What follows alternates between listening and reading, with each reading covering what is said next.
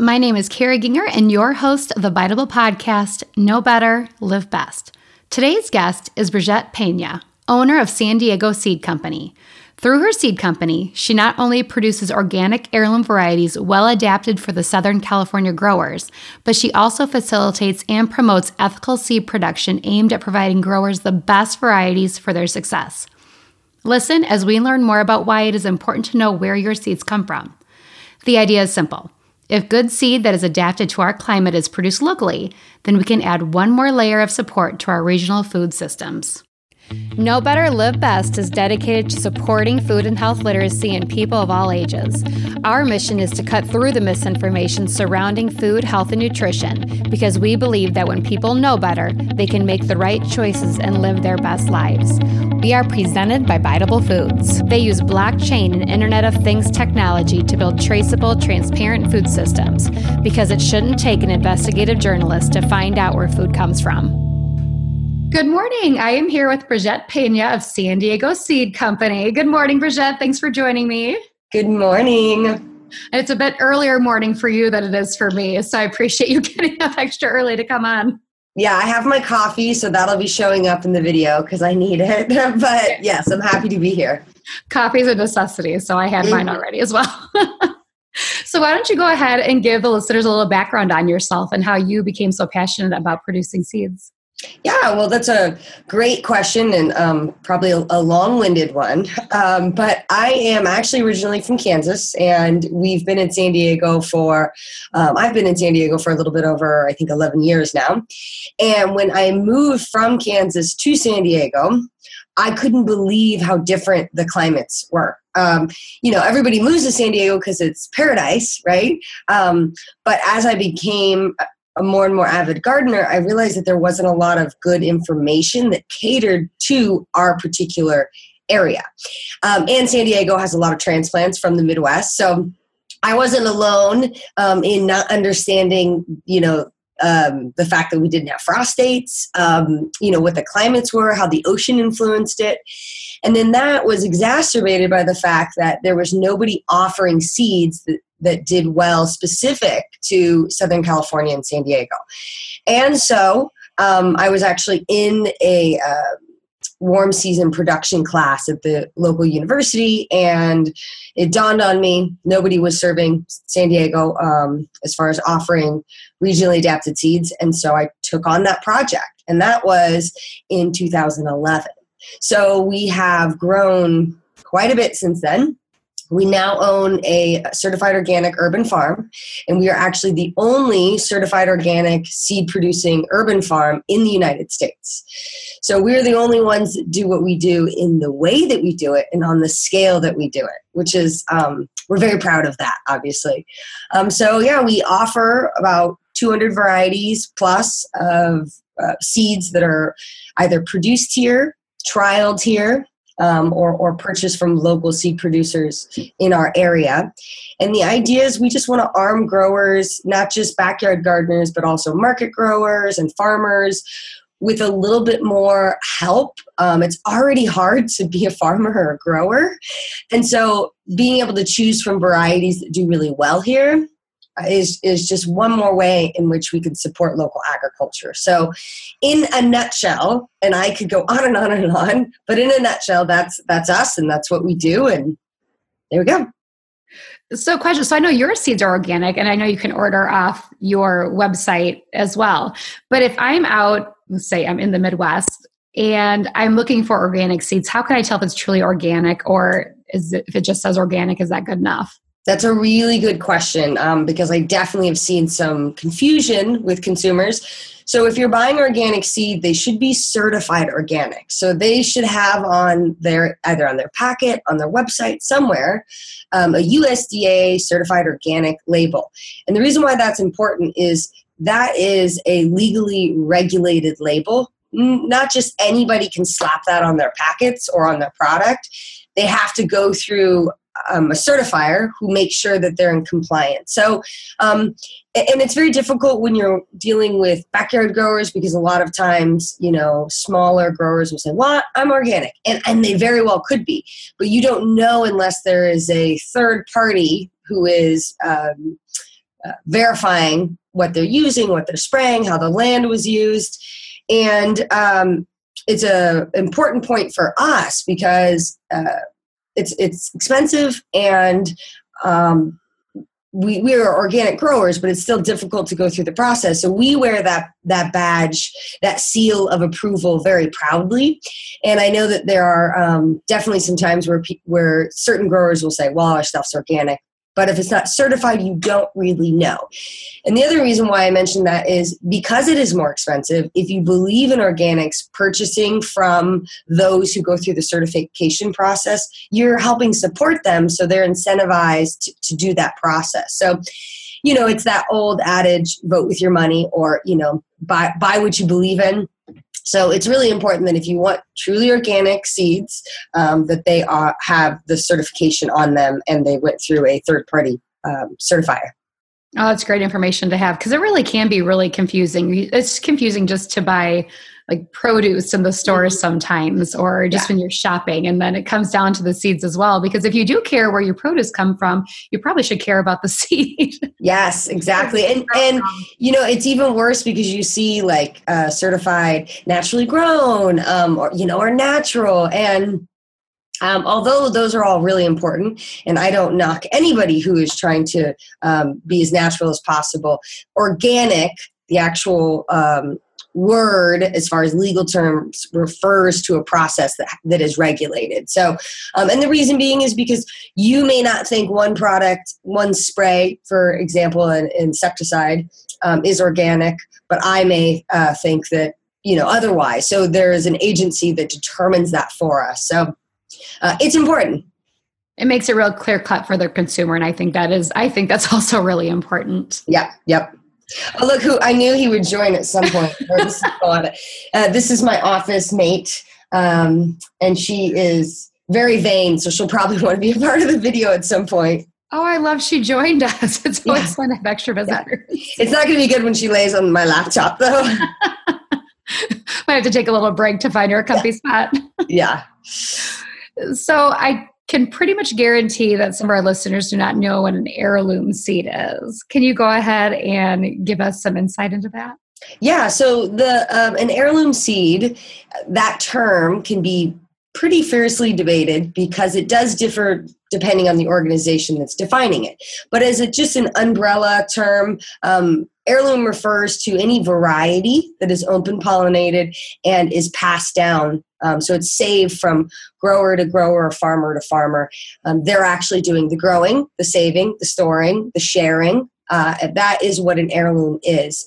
Heirlooms are also very easy to save seed from, um, which is one of the reasons why it's such an important part of our work because we want people to save seeds and you can save with heirlooms very easily. Oh, interesting. I mean, you hear the word heirloom a lot, and so you can kind of figure it's something with being passed down. So that's interesting yeah. how the seeds do actually get passed down.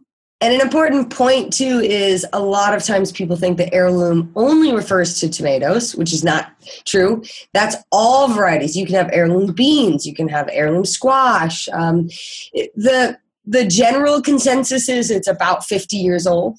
So think of it just like you, there's something that is given from generation to generation within your family. Mm-hmm. Um, heirloom seeds are the same thing. Those are the gifts that were given to you, maybe from your grandfather or grandmother. Oh, that's really cool. So you were talking about regionally adapted seeds. Why is that so important or important for gardeners, um, market growers, um, farmers? So, regionally adapted is very important, and it is a new term that we're going to see a lot more of. Um, I don't think, you know, 10, 10, 20 years ago, it wasn't as common, but now we're going to start seeing it. Um, like we're actually redoing our seed packets, and that term is going to go on our seed packet. And the reason being is because we want people to start thinking regionally, and it's just like thinking locally. And uh, for example, we have things that don't necessarily do well here but do great in the Midwest. And so having something that is adapted to our area, regionally adapted, makes a grower more successful. Um, and furthermore, there's also other things to think about, like disease resistance, um, you know, insect resistance. There's certain diseases that are um, that are here in Southern California that may not be in the Midwest or vice versa. And having a variety that can grow in those conditions is really important. So, what can happen if the seeds aren't regionally adapted for where they're planted?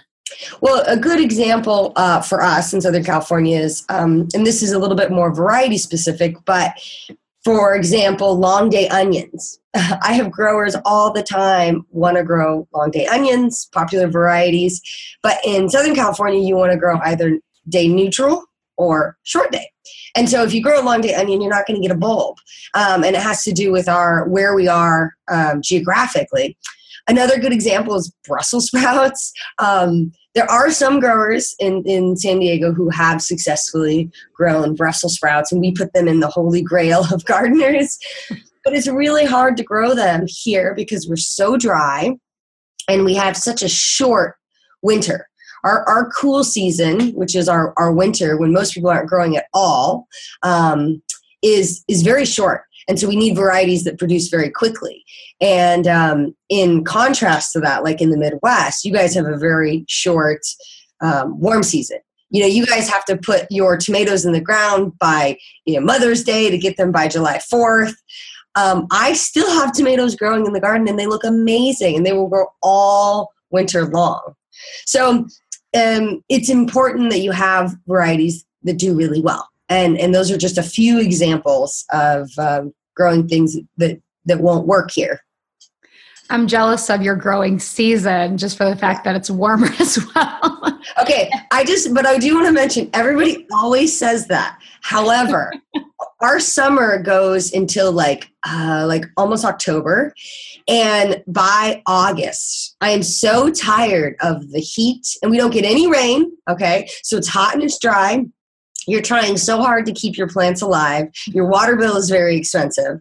And then we have to wait till like mid November to get a little bit of rain. So the grass isn't always greener on the other side. I'm just saying it, it is paradise, but it takes a lot of work.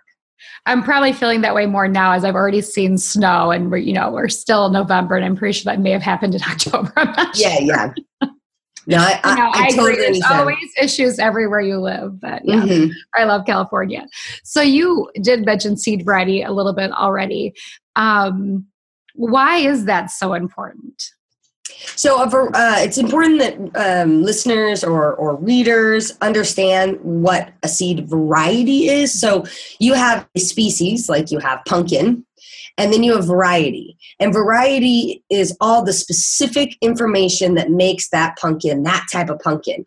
Um, and the reason why it's important is if you're a really serious grower, market grower, or a farmer, there are certain things that you might be looking looking for like when it ripens the flavor how it ripens how it grows disease resistance and all of that is going to be related to its variety it's all the specific information about that particular plant. Um, a good example is um, like tomatoes. There's a lot of different varieties of tomatoes, and they they ripen on different timing. They have different flavor. So if you're a grower and you want something very specific, you look at the variety, which will tell you all the information about that particular plant. So is this information that's like on the back of a seed packet? So it starts there, yeah. Um, and you know, good seed companies will have you know quite a bit of information maybe not necessarily on the seed pack because seed packs are so tiny they but are. online you know you should be able to look.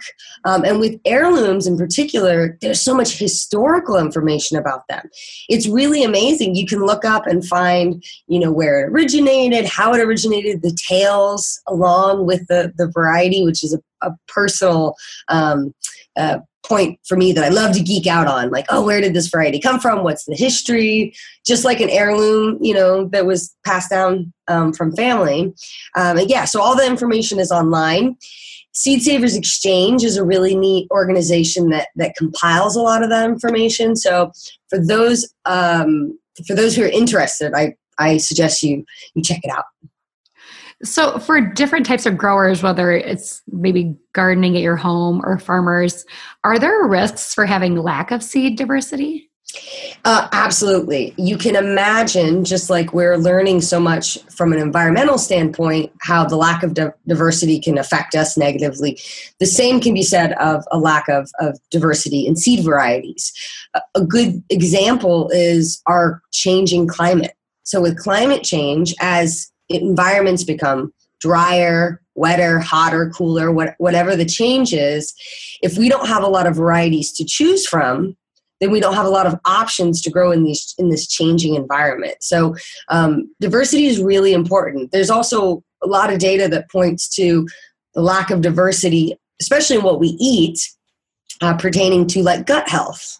Um, so diversity, just like when we think about diverse environments, diverse seed varieties are equally as important um, not just for what we want available to us. You know, we are the um, choice uh, consumers now. We want choices in everything, right? We want 15 tomatoes to choose from, not one, which is wonderful.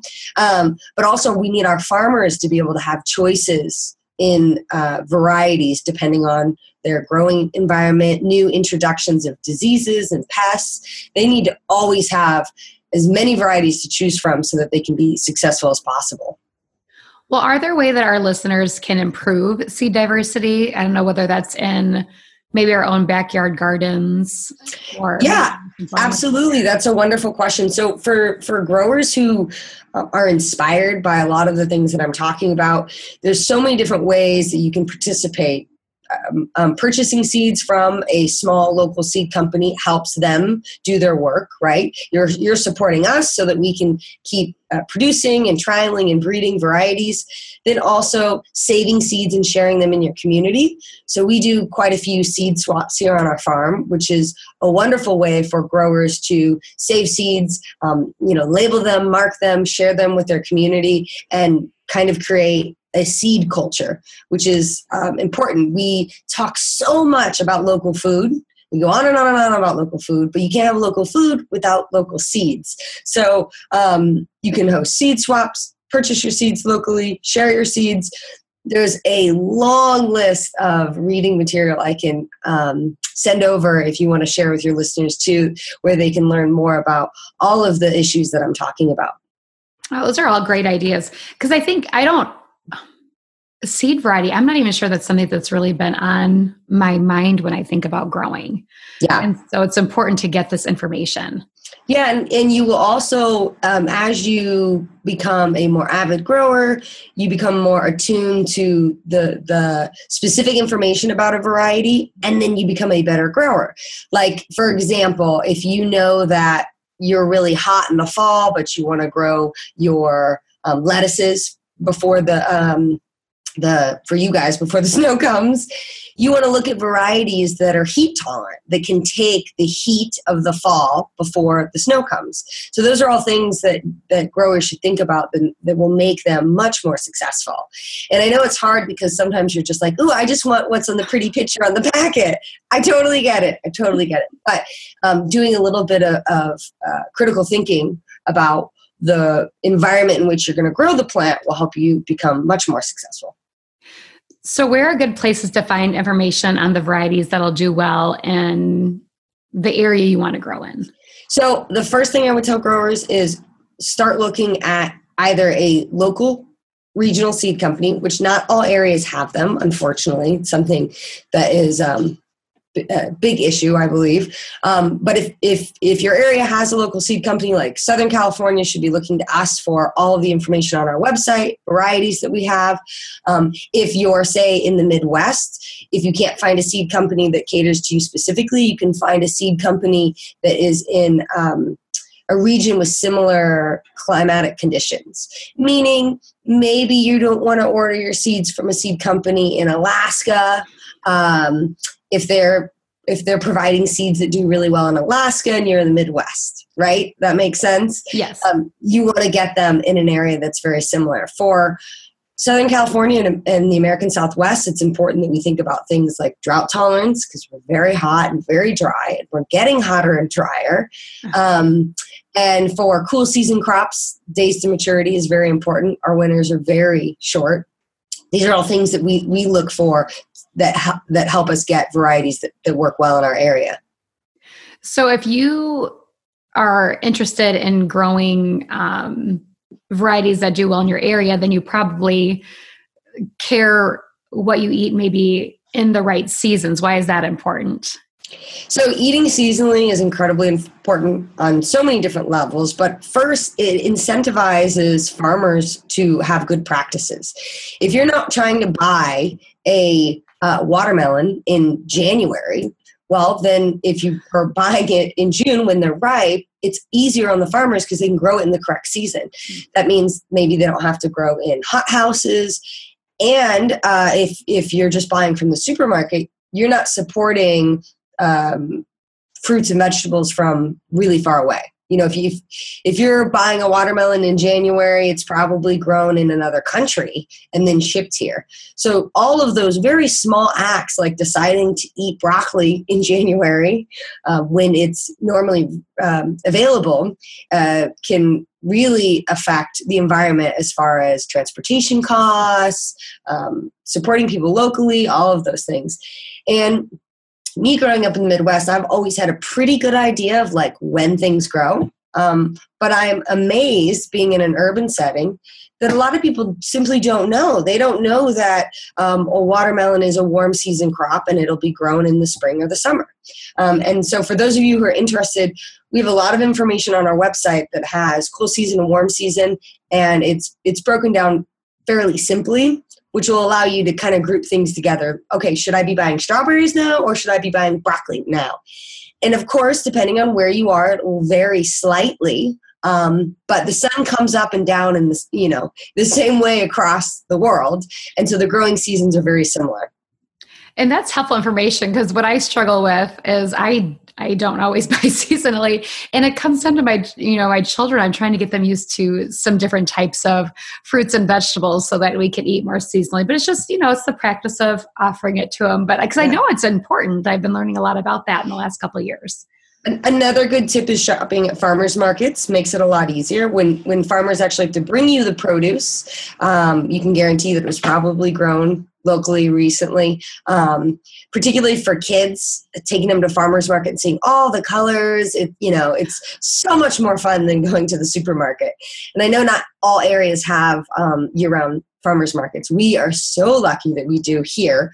Um, but if your area has farmers markets, go to them, support the growers, um, purchase their produce some people complain that it's a little more expensive, but that money is going directly to those growers. So you're helping support them so they can keep growing food for your community, which I think is so incredibly important. Well, and I think it's peace of mind of knowing where your food comes from. Mm-hmm. And you actually get to meet and talk with the farmer of, you know, what you're going to be eating. Yeah, and and you know when you go to a farmers market, I guarantee that every farmer is, is going to be more than happy to answer any of your questions about when this is in season or when that's in season. So it's a good place just to go and learn about food in general. When you go to the supermarket, you're very um, uh, detached from the actual process. You're just going in and buying it, which is great. We live in a world where that's available and that's amazing. But when you go to a farmer's market, you actually can see these hands grew them. I'm getting to buy this. I, I think that's one of the most simple pleasures that that uh, anybody can enjoy.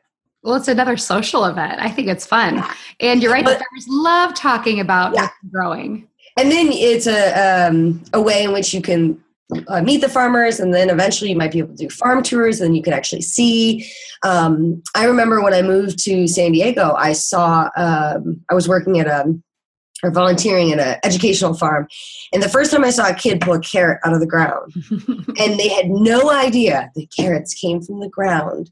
It was such a learning point for me to realize that not everybody understands or knows as much about the food industry um, and farming as I do.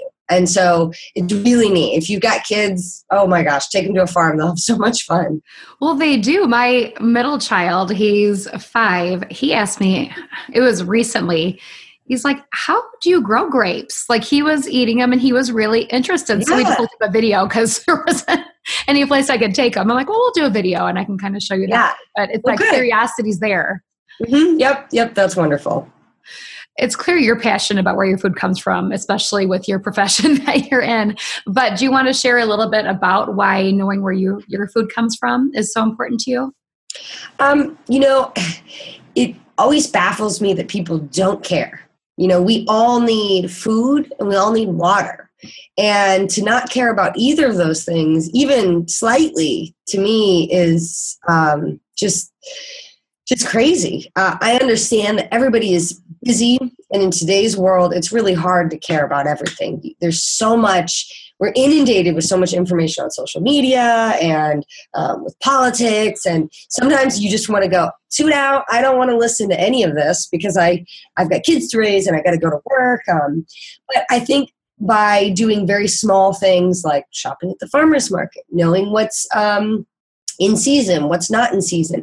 Those very tiny steps can take you in the right direction to us having a healthier food system in general part of the reason why we have so many issues in agriculture is our desire to have, you know, mangoes from uh, Peru and all of these different things. If, if we continue to try to eat locally, there'll be a lot of things that I believe will just start to work out um, in, a natural way. Um, it's also I love to eat. I mean, I, I, don't know anybody who doesn't love to eat. You know, if you're a foodie, then you definitely should be concerned about eating as locally and, and organically as possible. Um, but yeah, when I eat, I want to eat really good food. And for me, I grow it. So a lot of what we grow on the farm, we get to eat, you know, the byproducts. And uh, we actually went out and harvested our lettuce two nights ago, the first lettuce of the year. And I was just squealing like a little girl. I was so excited that it, you know, the first lettuce of the year, and it was divine. We had just gotten some rain two nights prior. And so it was the best lettuce of my life. And I get to do that every single year. So I'm very blessed. Well, I can see the excitement because it is really important where your food comes from. And what I've learned in the last couple years, it keeps taking me down a different path. And so I'm learning more. So it's like you said earlier, just taking those small steps it does lead you to ask more questions and care a little more because that yeah. knowledge is just so empowering. So, we teach uh, a three day urban farming course on our farm. And the theme of the course is um, I always repeat the phrase it's a slippery slope over and over and over and over. I'm always saying this because when you get into gardening or caring about food or any of the things that we've talked about, it is a slippery slope. And all of a sudden, you're going down this path, this rabbit hole of all of a sudden now you're caring about fermented foods. You're caring about, you know, um, you want to grow your own f- fruits. Now you have an orchard. There's just so many paths that come from the simple act of trying to eat a watermelon when a watermelon grows. And I guarantee you, if you buy a really good organic watermelon at the farmer's market at the peak of the season, and not seedless, by the way. Seeds are supposed to be in watermelons. that that act of eating that amazing watermelon will will change so many other things in your life, whether you recognize it or not.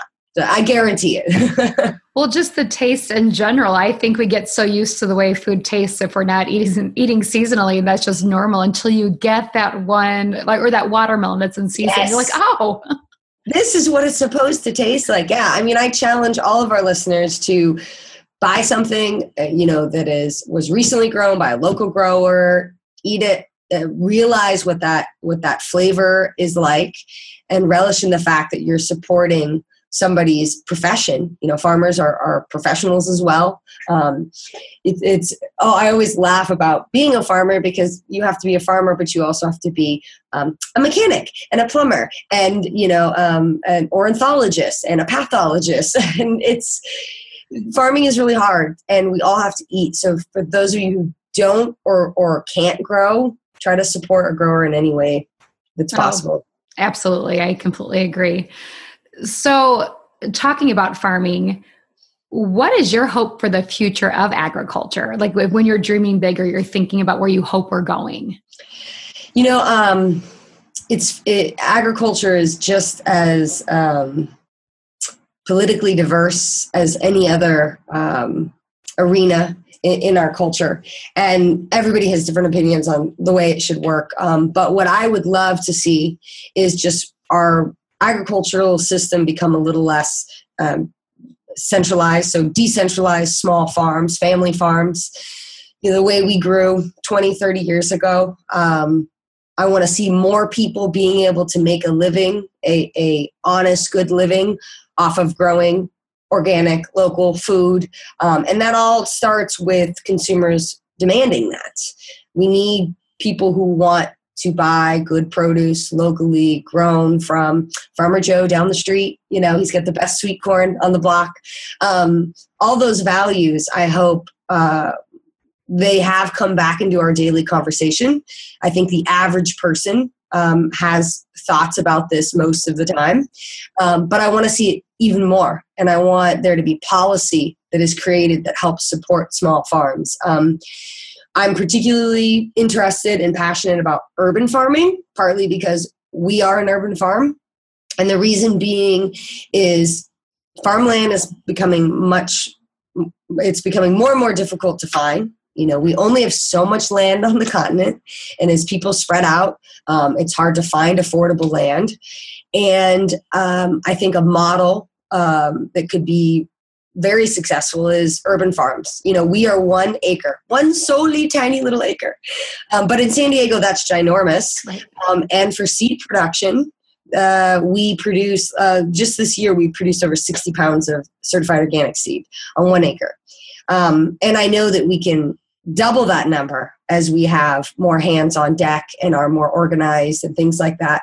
Um, but I think there is power in doing something on a small scale and, and doing it right. There's um, like a hashtag or a phrase that floats around on Instagram called "Farm Small, Farm Smart," and um, I think there's there's so much value in that. We want to show people that we are a successful example of an urban farm, um, and I think we've done it. You know, we have our urban farm. We're certified organic. We run our business uh, from the farm um, and from the, our home, which is wonderful and uh, i want to see that sprouting up more and more and more and i think we will so um, the three day urban farming course that we do is is part of that um, um, initiative to get people interested and then in january hopefully keep your fingers crossed everything works out we will be launching an online course so that people all over not just people in san diego can learn how to grow their own food that's amazing that is really exciting yeah, keep your fingers crossed that,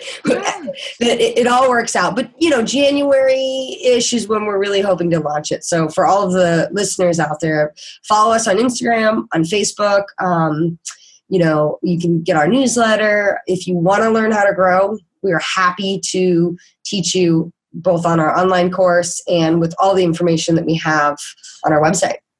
Yeah. How, so tell them about your website again and um, where they can find you because it's important because I, I think online courses are can be so easy for people in our busy schedules. Oh yeah, um, online courses are a wonderful way if you're a parent. Um, you know, if you have a full-time job you can do it when you want it um, i think it's particularly important um, when it comes to growing your food because there's there's so much information online. Not all of it's great. And you go online, and I've had so many people say, I go online and I look something up and I get 50 answers. And then I just don't know what to do. So, our hope is that our online course will be you know, short and sweet and get you out growing. You shouldn't be sitting on YouTube all day looking at videos on how to grow tomatoes. You should be out in your garden growing the tomatoes and then eating them, making BLTs or, or whatever, um, you know, whatever you eat with your, your tomatoes. So um, to find out about us, our website is San Diego Seed Company, all spelled out dot com. Um, our uh, handle on Instagram is um, at um, San Diego Seed Company. I mean, if you put in San Diego Seed Company into Google, we'll come up. We're the only one. Um, and I do also want to mention that right now we are recreating our seed packs. So it's a big project that we're doing. We will be um, printing front and back seed packets with a lot of information. Our, our current seed packets are just um, one sided. I don't think I have one um, handy. Oh, well, here's a kind of an example, but they're just one sided like that. Um, but we will be printing industry standard front and back packaging, and we're actually doing a crowdfunding um, Indiegogo campaign to help make that happen. And right now, we are doing a perk where um, for every dollar you contribute, we donate a seed pack to a community garden or school garden. Um, so it's a wonderful way for you to support a community garden or school garden in your area, and you help support our work as regional um, organic seed producers. So it's it's win-win, and uh, we just want to plug that and get that information out there so that hopefully, if you believe in any of the things that we've talked about today, you can help support the work that we do. Absolutely. Everything you do just sounds fabulous. And you can tell like the passion behind your voice of how much you care about what you do. And I know I already learned a lot today that I didn't already know. Good, good, good, good. And I'm happy to send over um, like a list of resources as well that you can share with your listeners if they if they want to go down that rabbit hole.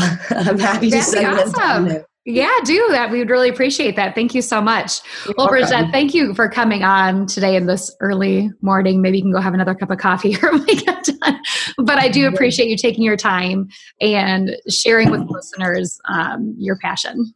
Yeah, thank you very much for having me. Have a good rest of your day. Bye bye.